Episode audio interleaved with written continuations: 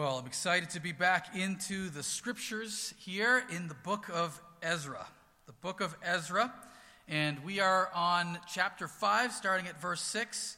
We have um, been in Ezra since the beginning of the year, believe it or not.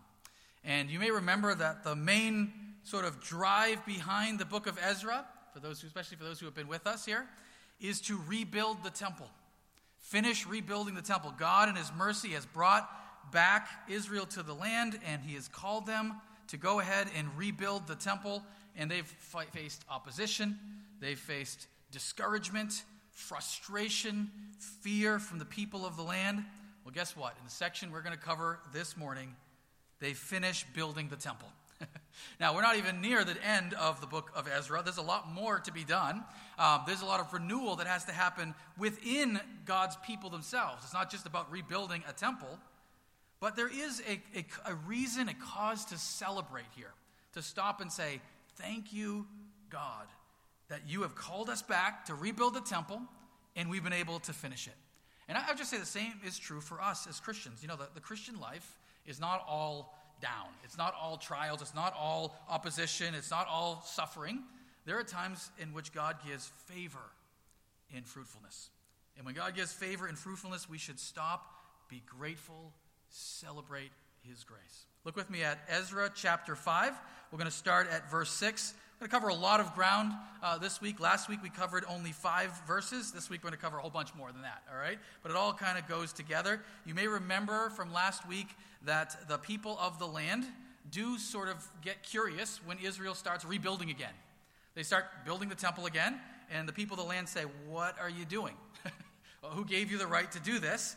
And the people of the land basically say, uh, go talk to the king um, and go find out about Cyrus and all that, but we're going to just keep building.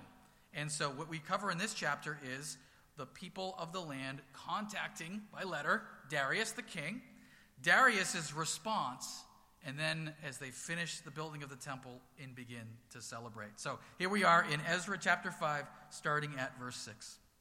This is a copy of the letter that Tattenai, the governor of the province beyond the river, and Shethar Bozenai and his associates, the governors who were in the province beyond the river, sent to Darius the king. They sent him a report in which was written as follows To Darius the king, all peace. We'll give it a second. Pastor, good to see you. We're going to pray at the end of the service for you. Verse 8 Be it known to the king that we went to the province of Judah, to the house of the great God. It is being built with huge stones, and timber is laid in the walls. This work goes on diligently and prospers in their hands. Then we asked those elders and spoke to them thus Who gave you a decree to build this house and to finish this structure? We also asked them their names, for your information, that we might write down the names of their leaders. And this was their reply to us We are the servants of the God of heaven and earth, and we are rebuilding the house that was built many years ago, which a great king of Israel built and finished. But because our fathers had angered the God of heaven, he gave them into the hand of Nebuchadnezzar, king of Babylon, the Chaldean, who destroyed this house and carried away the people to Babylonia. However, in the first year of Cyrus, king of Babylon, Cyrus the king made a decree that this house of God should be rebuilt. And the gold and silver vessels of the house of God, which Nebuchadnezzar had taken out of the temple that was in Jerusalem and brought into the temple of Babylon, these Cyrus the king took out of the temple of Babylon, and they were delivered to one whose name was Sheshbazzar, whom he had made governor.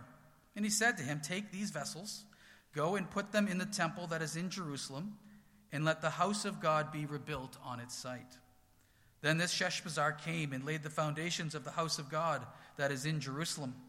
And from that time until now it has been in building, and it is not yet finished. Therefore, if it seems good to the king, let search be made in the royal archives there in Babylon to see whether a decree was issued by Cyrus the king for the rebuilding of this house of God in Jerusalem.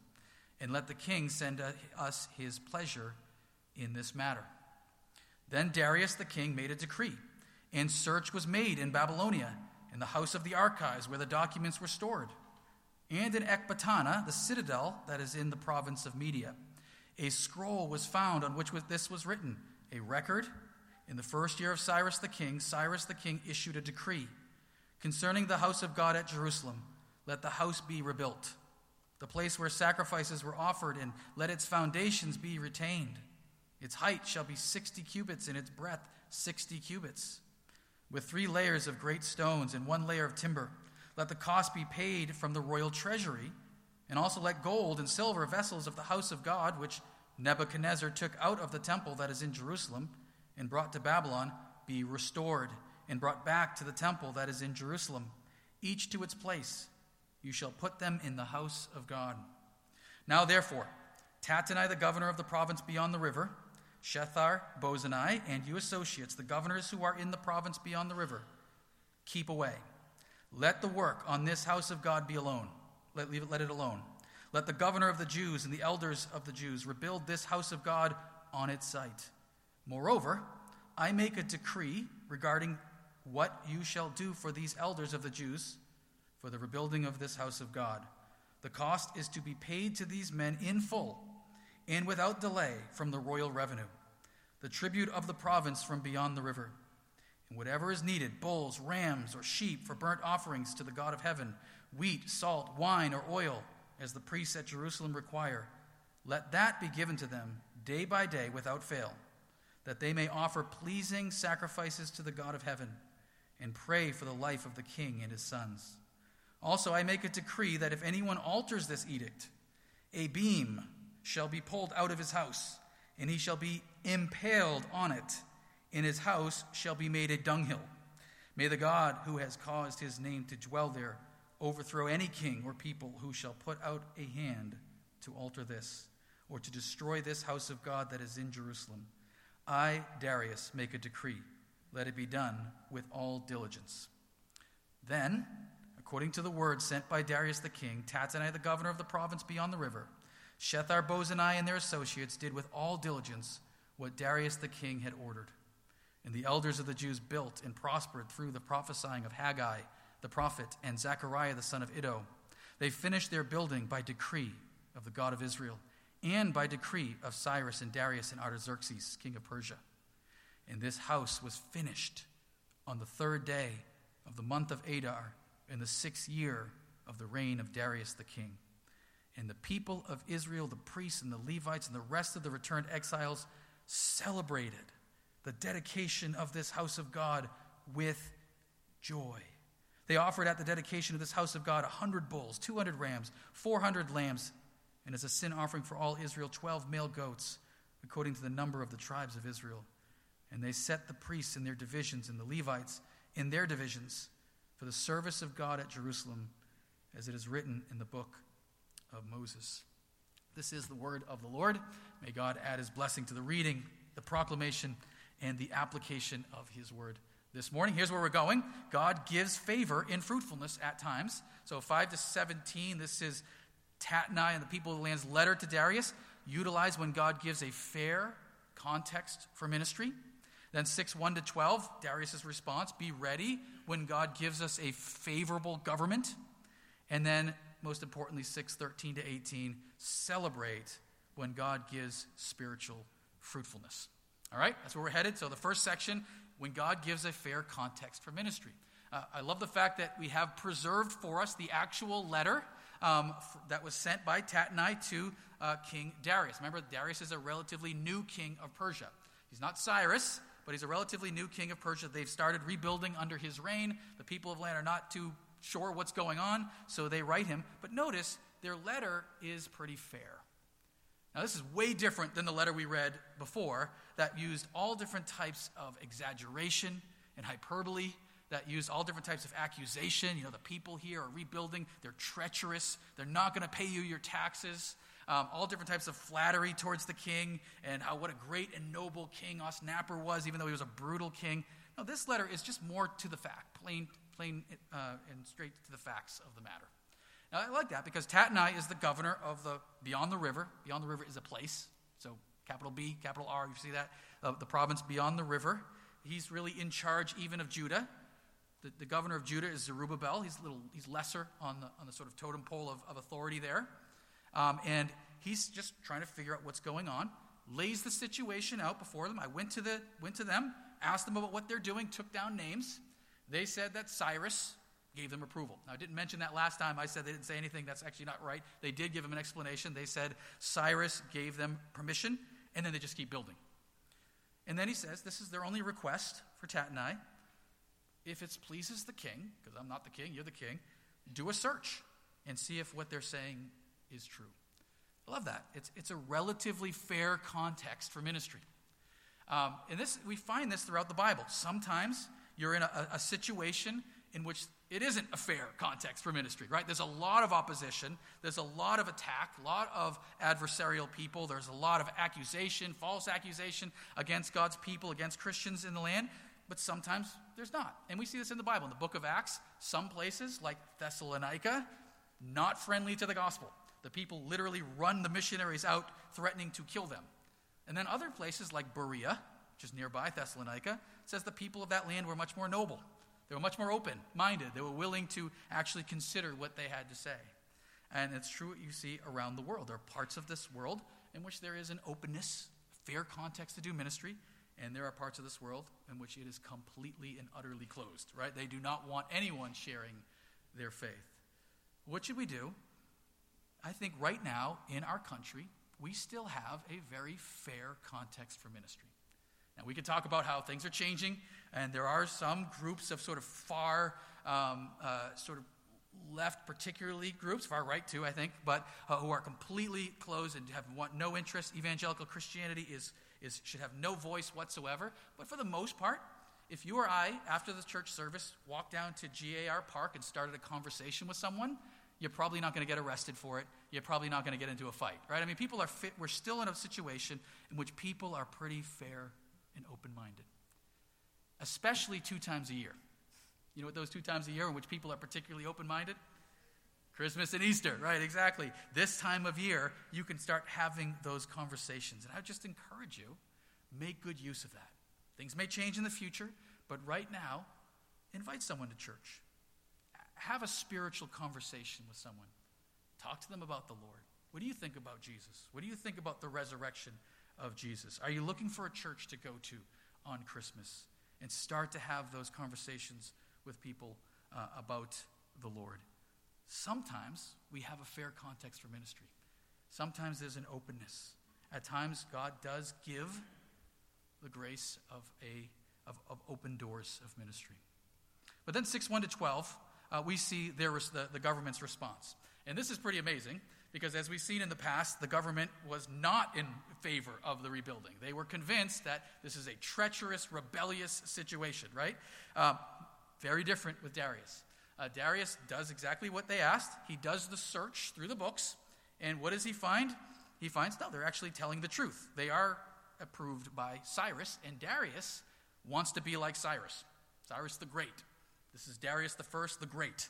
He wants to be like the other great, right? So he wants to he wants to be able to have people praying for him and for his greatness.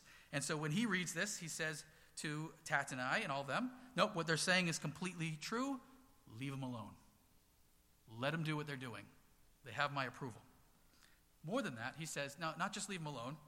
I want you to fund their whole project, right? So go ahead and take the revenue that you're collecting, Tattenai, and give them anything they need to finish this project. In fact, I want you to supply for them all the animals they need. Go ahead and give them the sacrifices so that they can pray for the king and his sons, right? So talk about a complete 180 from the previous situation we were looking at. Now we see complete support. What is more, and you guys probably noticed the sort of extreme, this is Darius, he's an extreme person. Um, he says, um, I want to make sure that this is done. So if somebody decides to not do what I'm asking, knock down his house, take a beam, and impale him on it. That's pretty extreme, right? To, this means most likely either to stick it through the guy's body, so he dies and hangs on it, or to literally nail him like a crucifix to that beam and then turn his house into a dunghill. That's Darius. It's one, one extreme or the other here, and he gets fully behind them. What I want you to notice about that is how quickly things can change. Just like that. You had a government that is completely oppressive, tells them to stop, they use force to end it, and right now we have one that says, not only am I behind this, I'm fully supportive of this. Actually, here are how the Persian kings work. Cyrus the Great was the first one, 550 to 530 BC. That's when they first come back. The second one is Cambyses the second. We know nothing about him from the Bible. The Bible doesn't even mention him by name at all. So from 530 to 522 is a time of silence. Then we come to Darius the Great. 522 to 486, a long time. BC, things are pretty good. Uh, in fact, we know that Daniel was under Darius for a while, and Darius is the one who didn't want to feed him to the lions. You guys, some of you guys know the story. Then we come to Xerxes, or he's called Ahasuerus, not friendly to the gospel. He's the one that served with Esther. Now, with Esther, he's pretty good. But here back in the land, he shuts everything down. Then we come to Darius II, not mentioned. Artaxerxes, he is mentioned as somewhat favorable. And then Darius III, not mentioned. So, so quickly, you might have someone who is completely behind the Christian faith, someone who is indifferent to it, and someone who is absolutely opposed to it in a heartbeat. And this is how the world works, friends. Kingdoms rise and fall. And what are we to do as God's people? We serve a kingdom not of this world. We serve a kingdom that lasts, regardless of whether the governing authorities are on our side. Malcolm Muggeridge was a British, an English uh, reporter who came to faith. And uh, one of the things that brought him to faith was kind of looking at how, how history just rises and falls, and how behind it all, for the last 2,000 years, is this lone figure, Jesus Christ. And no matter what happens in the kingdoms of this world, it never changes the fact that Jesus stands firm and his kingdom continues to advance. Malcolm Muggeridge wrote this We look back on history and what do we see? Empires rising and falling, revolutions and counter revolutions succeeding one another, wealth accumulating and wealth dispersed, one nation dominant and then another. In one lifetime, for you, you silent generation people we talked about, in one lifetime, I've seen my fellow countrymen ruling over a quarter of the world, meaning England. I've heard a crazed Austrian announce the establishment of a German Reich that was to last for a thousand years. An Italian clown report that the calendar will begin again with his assumption of power. A murderous Georgian brigand in the Kremlin, acclaimed by the intellectual elite as a wiser than Solomon, more enlightened than Ashoka, more humane than Marcus Aurelius. I've seen America wealthier than all the rest of the world put together, with a superiority of weaponry that could, enabled, could have enabled Americans, had they so wished, to outdo an Alexander or a Julius Caesar in the range and scale of conquest. All in one little lifetime, gone with the wind. England, now part of an island off the coast of Europe, threatened with further dismemberment. Hitler and Mussolini seen as buffoons. Stalin, a sinister name in the regime he helped to found and dominated totally for three decades. Americans haunted by fears of running out of that precious fluid that keeps their motorways roaring and the smog settling, by memories of a disastrous military campaign in Vietnam and the windmills of Watergate. Can this really be what life is about? This worldwide soap opera going on from century to century, from era to era, as old discarded sets and props litter the earth? Surely not. Friends, we serve a king over a kingdom not of this world. So, what do we do? Well, when we have the favor of governing authorities, use it well. When I say use it well, I don't mean grab a hold of political power and make sure we force our way upon the rest of the country. That doesn't do anything. Use it as an opportunity to share the gospel. Use it as an opportunity to do ministry, to love and to serve our neighbor. If, as things seem to be heading right now, but things can change in a, in a moment, we find more and more opposition and less and less of a voice in the public square, we serve God well still. Look at this on the world, the world scene. Can you imagine right now, China is one of the fastest growing economies, one of the most uh, important economies in the world, and they're run by the CCP, which is completely against Christianity. And yet, Christianity is still spreading and growing throughout China. Can you imagine if the CCP, CCP is, is overtaken by a government that's favorable to Christians? It would change the world. Who knows what would happen? In just a heartbeat, that could happen. We have no idea. But either way, our focus is on the city of God, not the city of man. Kingdoms will continue to rise and fall, but our King is of an eternal kingdom. It's been going on for 2,000 years, friends, and isn't going anywhere, right? If anything, Christianity has only spread and further and further into the, the last sort of corners of the earth. Be ready when God gives a favorable government or not. Pray for those in governing authorities. That's what Darius asked for. I want to let them build. I want to let them do their sacrifices. I will even help them. I'll even support them. And all I'm asking is, I want them to pray for me. I want them to pray for me and my sons so that I get blessed. And actually, the New Testament calls us to pray for those in governing authorities. We're supposed to be doing that anyway. Pray for our president, whether you like him or not. Pray for the cabinet. Pray for our, our national leaders and our local leaders. And if things don't go our way, we still serve the Lord and we still pray for them. But God is giving fruitfulness and favor. And look at 613 to 18. Because of what Darius does, they're able to finish the temple. This is the whole purpose of coming back to the land, they thought, right? To get that temple rebuilt. And it's done. They're funded. They're able to get the work done. And what do they do? They celebrate. They rejoice. They offer a whole bunch of sacrifices. Now, these sacrifices are nothing compared to the original temple.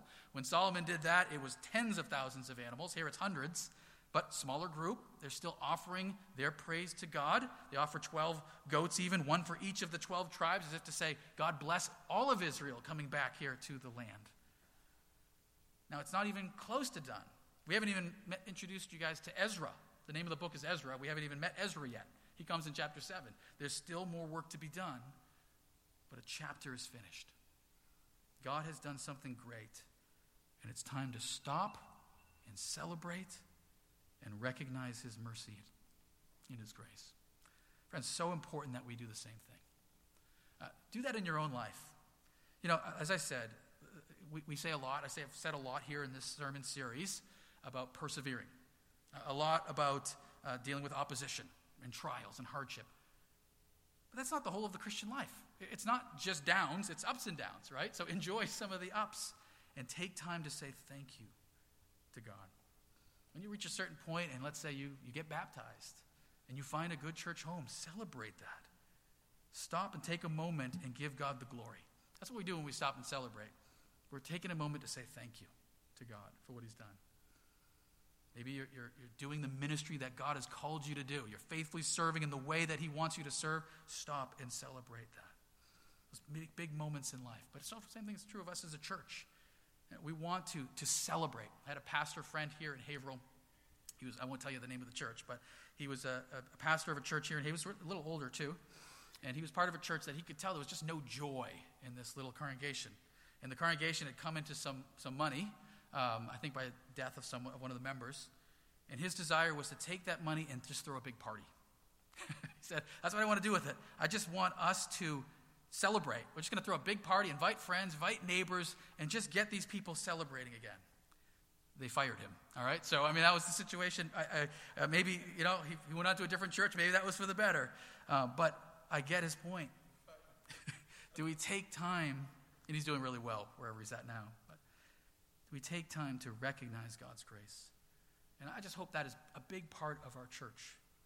And we celebrate our 250 year anniversary. 250, two and a half centuries of ministering here, here in Haverhill. That was eight years ago.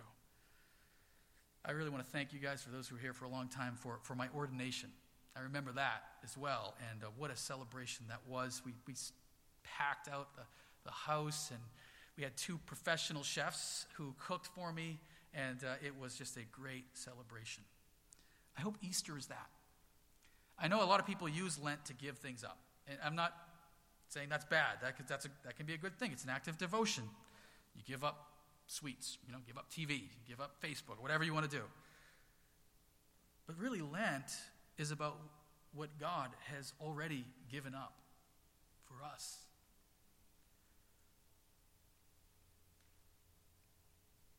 He made the sacrifice, and we get to receive it. And so, whatever else you do for Lent, Take time to reflect on the mercy of God and His grace to save sinners, because that's what it's really all about. We are the recipients of His love. And, friends, not only His death, but the resurrection. There, there's nothing you could give up that will even begin to balance what God has given us through Easter. Easter is the greatest celebration you could imagine. I mean, there's nothing that could even compare to it. Through Easter, death is conquered. Because of what we celebrate on Easter, you have eternal life. uh, your, your end is not the grave anymore if you're in Jesus. That there is for you a coming resurrection. That all of the sin and sorrow and suffering that we face in this world will behind, be behind us one day, and we will have 10,000 years in front of us to sing his praise, and then some, and on and on and on. And the assurance, the down payment, the surety of that is Easter Sunday. As Christ has risen from the dead, so all those united to him by faith will one day rise as well. I don't have anything to give to God for that. Nothing that would even, it would be a pale comparison. I only have the, the blessing to say, Thank you, Father, for what you have done in the gift of your Son to save me. Now, when we celebrate, it's not the end. We're not there yet, right? After Easter comes the rest of April and May, and we have more work to do. So, and just like in Ezra, they finished the temple. That's not the end. God has more work to do. We continue to do it. But there's a value in stopping to celebrate. God gives favor and fruitfulness at times. Just want you to see that. We, we have looked at some of the trials and the hardship and the adversarial relationships that they've faced in the land, which has been an example to us, certainly has been an example to me. But also recognize that God gives favor. Sometimes a fear ministry context, sometimes even the favor of the governing authorities, but more importantly, fruitfulness in ministry. And what do we do? We stop and thank Him and celebrate. Where are you right now? And uh, this is different for different people. You know, maybe you're in a time and you're like, Pastor Rick, I can't celebrate right now. I'm hurting. There's a lot of pain in my life. There's a lot of conflict. There's a lot of issues. Be faithful. This too will pass, right? Maybe you are in a time of celebration right now and you're enjoying God's grace and things have been worked out. Give God the glory, but know as well that this time too will pass. Uh, where I'm at, I'll tell you where I'm at right now. I feel like this is a, this is a season of work. All right, work for the Lord. Not work for my salvation. That's complete in Jesus Christ. The gospel has saved me, but it's a time of getting down, nose to the grind, and getting some work done teaching and leading and writing and doing as much as I can for the kingdom. Um, I'm, I'm, like I said, I'm getting older quickly. I want to I want to do some good work for the Lord, um, but I also I also want to stop and say thank you. I, I also want to make sure that there are seasons punctuating that with praise to you, Lord. I have no work I need to do today. I just want to rest in your grace and celebrate with God's people. And as we have, this too will pass. This too will pass. Eventually, we will be with the Lord in glory. And when that day comes, there'll be no more suffering or trials or opposition. There will be an eternal worship service with Him. Would you pray with me? Well, great and gracious Father, thank you so much for the truth of your word. Thank you for the book of Ezra.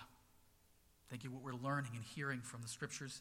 Lord, again, I don't know where everyone's at. There, there are some people I know, I'm sure, in this congregation right now who are really hurting or fearful or frustrated or overwhelmed or discouraged. Help them to grab a hold of you. Take hold of the hem of your garment, Lord, and hold on and trust you through it. This too will pass.